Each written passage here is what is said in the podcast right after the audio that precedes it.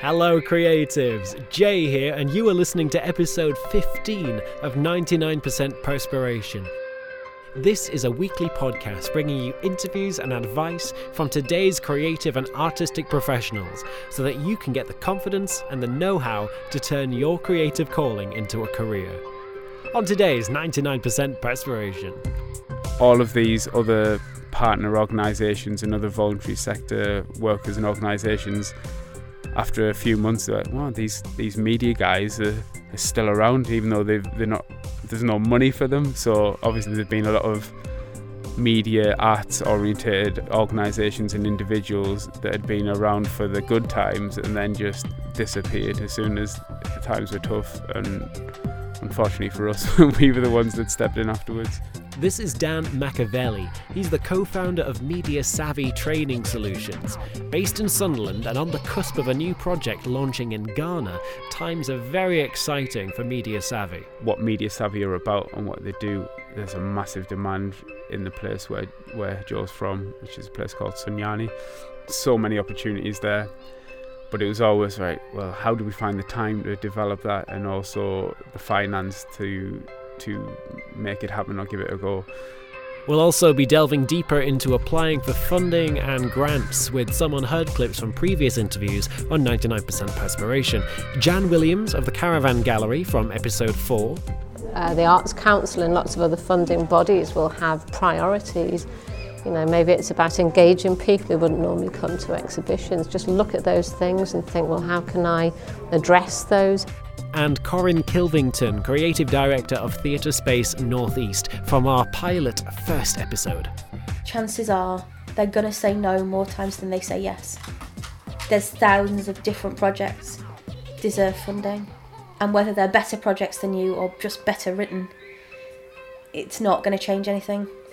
And as always, you can stay in touch with 99% Perspiration by following us on Twitter, which is at 99podcast, and by joining our Facebook community of creative and artistic people on the Facebook group. Just search for 99% Perspiration on Facebook.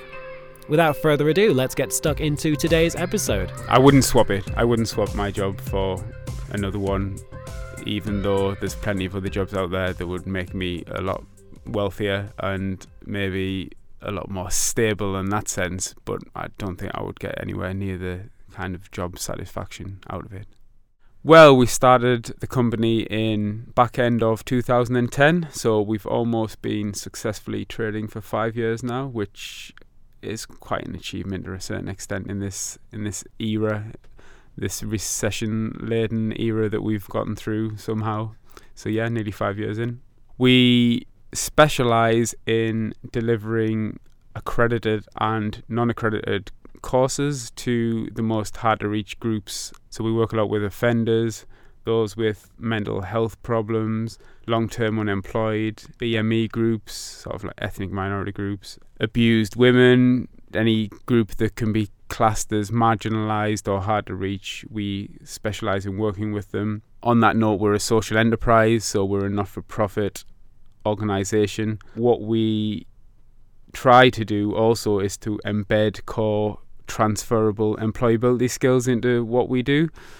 So it's a learning by stealth approach. That's sort of the buzz term that we like to use, which is pretty accurate. So, Media Savvy Training Solutions Training mostly specializes in teaching media arts and digital technologies. So we use the Adobe suite, chiefly Photoshop, but a bit of Premiere and some other bits and pieces of software as well. The learners will create fantastic images and videos, really cool, innovative, creative things. But at the same time, they are gaining core employability skills, especially those that have come from a background where they haven't necessarily achieved on an educational platform before or haven't had that much experience working with IT. We embed literacy and numeracy facets to the courses and the tasks and the tutorials. So all the time they're doing this cool stuff and they're not realizing they're actually learning key skills which will help them in their future lives in whatever they do, whether it's whether the next step is further courses in education, volunteering, part time work, full time work, whatever it may be. Just so many examples of what you might call case studies or success stories that we have and it's not really it's not as bad as I'm going to say here, but if we had a course of ten learners and nine of them were absolute a nightmare or very difficult to work with, which doesn't really happen to be fair, and one of them just really grasps what you're trying to do with them and you see them progress week on week on week make massive strides in their own lives and just really bettering themselves and the families and people around them and you just see a massive change in their personality and what they their self-belief and what they can achieve and then over time you see them go on to achieve these things examples like that that really make make it worthwhile and get you through the more difficult times when you're scraping for funding and um, working long hours and the like. Oh, there's lots of there's lots of downs when you're running a very small social enterprise. Starting in business at the height of the recession and cuts really starting to take place in public sector was a very difficult time just to confirm, we we're a social enterprise, not for profit, but we are sustainable and we don't re- rely. Although we have benefited from some grant funding and still do to a certain extent, a lesser extent, we are self-sustainable. So we we tender for work and we and we bring money in to enable the organisations to to survive and to grow and to thrive depending on uh, when you when you ask me, it'll be whichever adjective is more suitable. But in that sense, money's tight in terms of public money out there. Obviously, you have to do a just in general. I mean, it's not just us, but you'd have to do a lot more work and produce a lot more in terms of results and added value for your book these days, which is fine to an extent because it does does get rid of some of the um, might call freeloaders over the years that have taken certain pots of funding and used these opportunities more of a cash cow scenario rather than to really be there to benefit a certain group or community. And on that note, when we were originally starting up in the voluntary networks and sector around Sunderland, obviously where we're based, the general consensus to us was if we'd have been around five years previous, so sort of mid was it 2004 5 6 we'd have been millionaires within the year. And that that was the kind of money that was being thrown around for certain projects for types of innovative courses and workshops and just things that we were delivering. But all that all of that had gone by the time we started up we got the tail end of a little bit of the funding that used to be creative partnership funding that used to be used in the schools. We got the very last tail end of for a project for that, but after that, it was pretty much it was all gone. But the benefit of that was that all of these other partner organisations and other voluntary sector workers and organisations, after a few months, they're like, "Wow, these these media guys are, are still around, even though they've they're not. There's no money for them. So obviously, there's been a lot of media arts oriented organizations and individuals that had been around for the good times and then just disappeared as soon as the times were tough and unfortunately for us we were the ones that stepped in afterwards there are a lot of individuals and organizations including ourselves i would say that don't get anywhere near enough um, income or revenue to warrant the good work that they do or try to do or, could, or are capable of doing with the resource. One of the issues we had in the early days was applying for different grants applications and we have had some success over the years but the amount of time that you need to spend to put these bids together and apply for the grants against the ratio of success is just it's not it's really again difficult to sustain the amount of the different charitable organisations and um, trusts out there are becoming smaller and the competition is becoming greater because organisations that wouldn't have ordinarily had to apply for certain funds are now having to because other revenue sources are being cut for them. So it's a it's a bigger sense of competition. I don't want to sound too negative in a sense because there are still opportunities out there for new new ideas and and new community or social enterprise founded um, ideas. Just I would say it's important to do the research and make sure nobody's doing the same thing a stone's throw away from you. If you can do something that you can see it complements two or three or even just one um, established organisation where you can maybe look in the future of partnering up on bids. I think that's the way forward. There's much more success these days in partnership funding bids. You only have to look at Cultural Spring and how that became. It was basically initially failed bids from individual organisations and then a very big successful bid with a partner bid between the, the three parties in the end and that's been a great success and I think in general that's where it's going to be easier for new startups and social ventures to to gain success in more collaborative and partnership works. And Dan Machiavelli from Media Savvy is not the only creative professional who advises partnering with other creative bodies or individuals when applying for funding applications. His advice echoes Jan Williams from the Caravan Gallery, who I interviewed back in episode 4 of 99%. To give a brief background, it's a really creative art project that travels around the UK, becoming a temporary art gallery where residents can bring in and showcase their artwork, and acting as an artistic hub. Back in episode 4, I caught up with Jan, and here's some interview that didn't make it into the podcast. It's rich in advice for funding bids. We have funding for this particular project, which was a huge amount of work.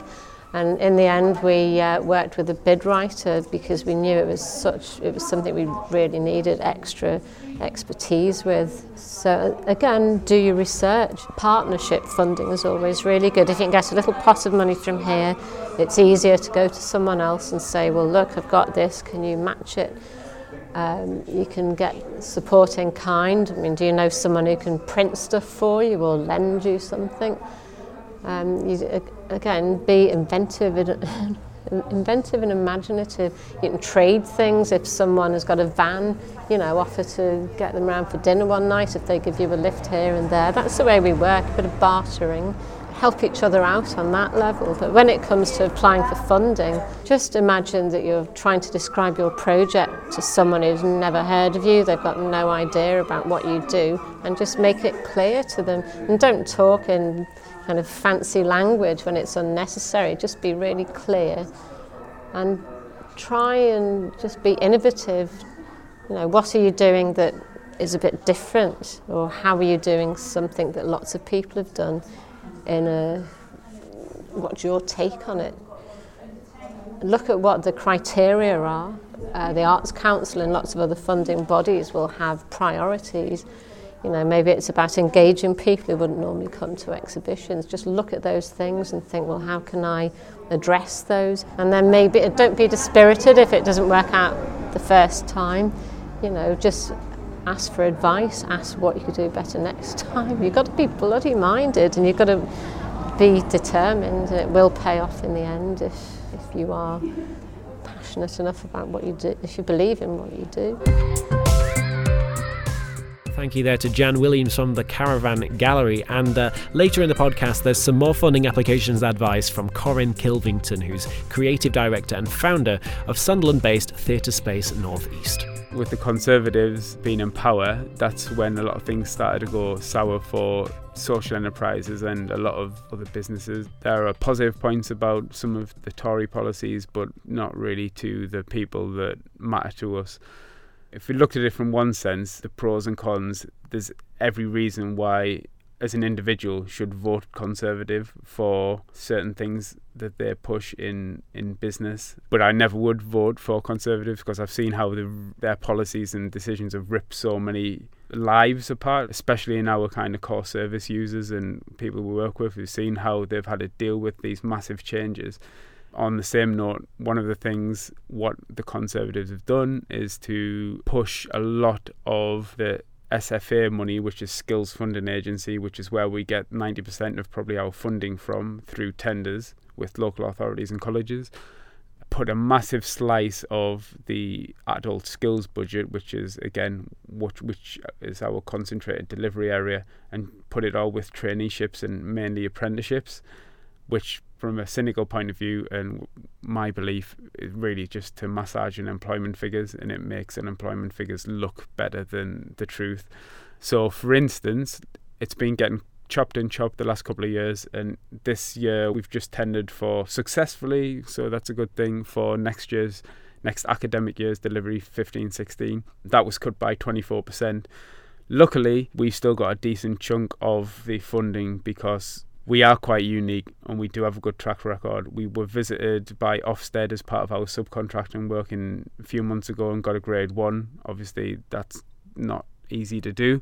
Uh, we've won multiple awards over the years and we had a fantastic inaugural uh, exhibition to showcase all of our learners' work last summer and we're planning for the second one probably this September with support of, the support of the university and the local authority as well just to give the, our learners this platform where they get to showcase work they've done in a professional gallery. For some of these guys, it's going to be the biggest achievement they've had to date, and probably the biggest achievement they ever will have in their lives. Not to be pessimistic, but it probably will be for some of these guys. So it's a big deal. It really is. So these little things, I think, push our heads above the crowd to a certain extent, and it's meant that we've managed to secure some and some of the success stories as well an example of one of the downs is the the way you've got to rely on other sources. We don't expect anything for free, but when your main source of income, the whole ballpark and framework around how you achieve that and, and gain that changes and becomes more difficult, even though you're over exceeding your contractual obligations, but then the money goes down and becomes harder to to get basically back in the day, a few years ago now, Mark used to nickname me Admin Dan or Danmin or some some weird combination of the words, and that is just not me. But I've be- over the years I've become this kind of more businessy person than sort of if you've got a, a creative side at one end and the, sort of the business side at the other end. I'm becoming more and more on the business side as but I've I've got to because if I don't, then the money doesn't come in and we haven't got an organisation anymore. I do enjoy it when I can take that head off and jump back into the creativity side again. It's just getting that balance, I guess. And back in the very first episode of 99% Perspiration, I chatted with Corin Kilvington, who's the creative director and founder of Sunderland based theatre company Theatre Space Northeast. Like Media Savvy Training Solutions, the theatre company has become successful locally through a combination of their own self led projects and through professional commercial contracts we're very lucky to have gained quite a lot of high level commercial contracts from the likes of Sunderland Council, Sunderland Libraries, Sunderland Bid, who use our interactive characters to sort of bring their events to life and use us to support on creative events as well and then alongside that the education work has picked up because a lot of teachers have come to see what we do in the summer to see if you know how it works and if it's something that they can recommend to their kids. And yes it is. And actually you come into schools and do workshops brilliant come and that'd be great. So our reputation's starting to grow through schools so we do extracurricular and no stranger to filling in grant and funding applications corin has some advice for creative types seeking funding for their creative ventures Get as many pairs of eyes over that application before you send it in as you can. There are wonderfully generous, creative people within this city who want to see stuff succeed. And that can't just be in Sunderland, that's got to be a wider thing. Get people to read your application. You know, if if you think there's somebody that's going to pinch your idea, stay clear of them. But people that you trust, write down. My mum reads every application that I, I put in because she understands how I write and how I think. And she's really good at translating those two things into what other people understand because that's not always easy to do because you've got everything in your head and it's very difficult to remember that the people reading it only have the words and do those words say everything they need to say if you take away that knowledge Get your spelling and your grammar checked. That's another mummy job. And then give it to other creative people. You know, other artistic directors, local council officers. Um, you know, get them to read it. Use your relationship manager at Arts Council. Yes, they can't look at your application, but they can talk to you about your idea and you can find in with them in conversation places that it really hits their criteria and that's important as well because you wanting to do something however morally justified or however wonderfully creative it is doesn't guarantee you funding it has to hit the reasons that they're giving money out for And I'll be damned if you can find a funder that's got a box that says, yeah, just because it sounds like fun, you know, put them in touch. But they don't exist. They've got to hit environment or they've got to hit community or they've got to hit youth engagement or they've got to hit minority engagement or they've got to hit they've got targets. So you've got to take your idea and and make it work within those those criteria to be successful. And don't give up. Because chances are they're going to say no more times than they say yes. There's thousands of different projects deserve funding and whether they're better projects than you or just better written, it's not going to change anything.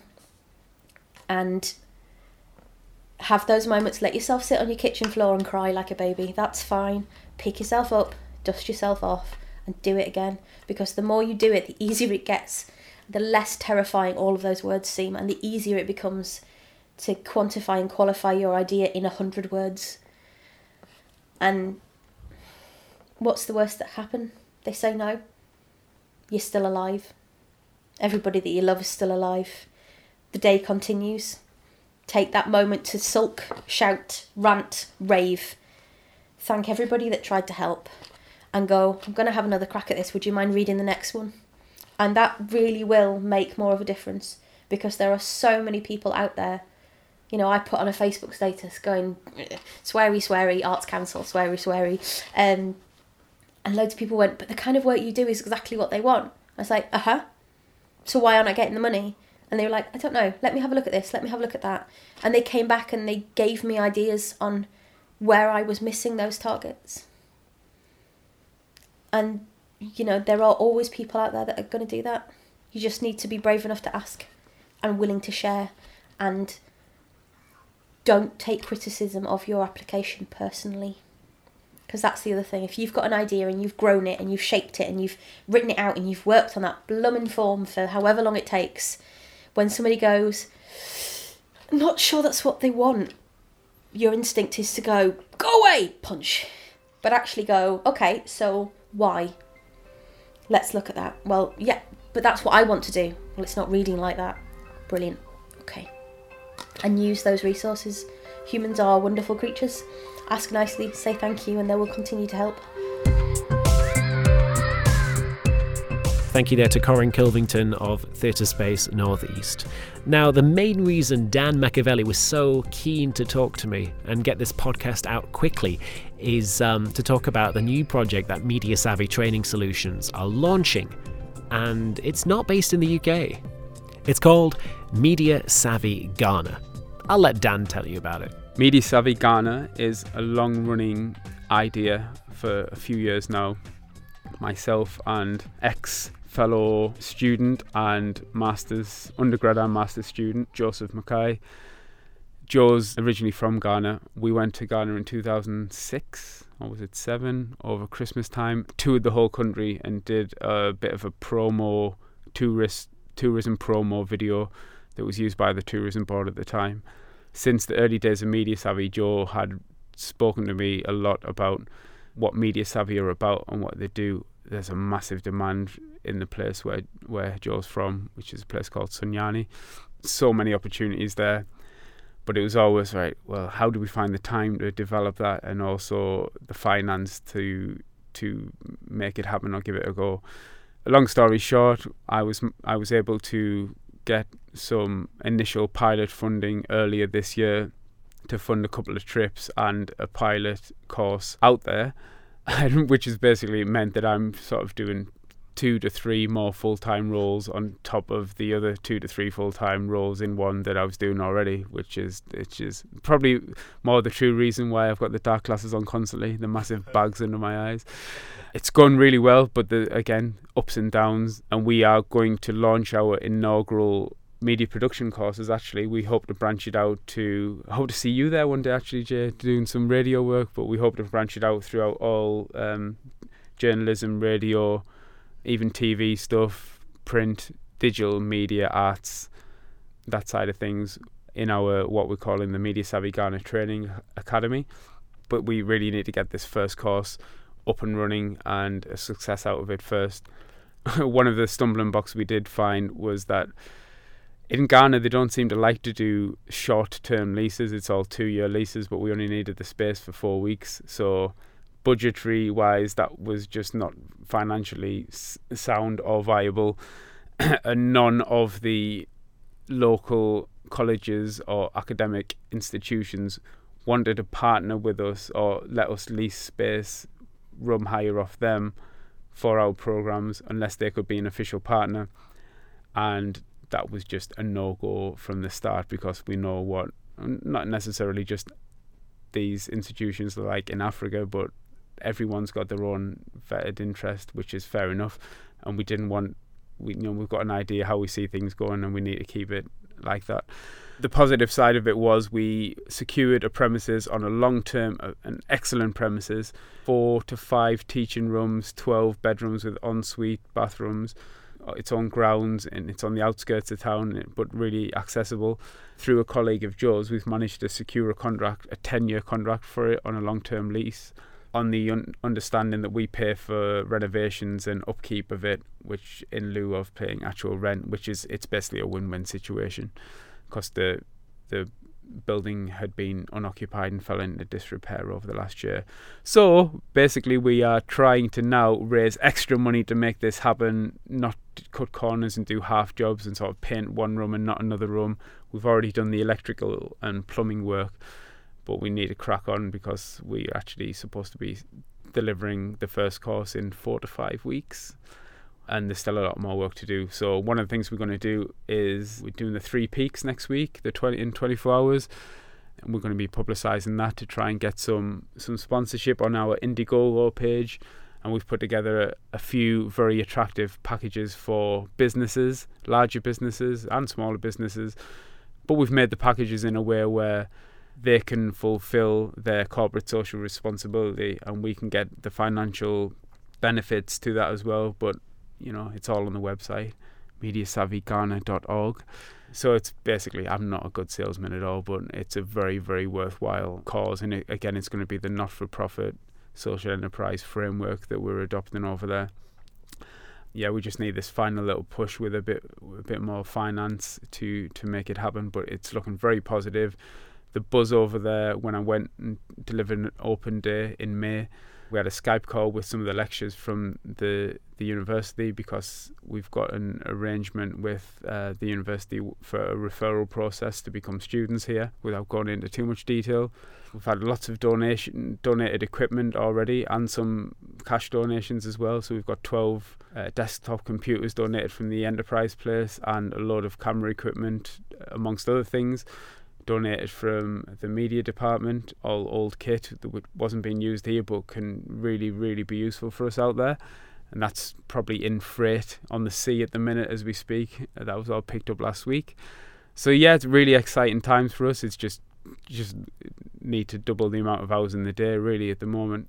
But Media Savvy Ghana, yeah, look out for it and help out if you can. But we're uh, launching in August, and hopefully we'll be around next August, and we'll be talking about the five-year upcoming five-year anniversary, like like we're at normal Media Savvy.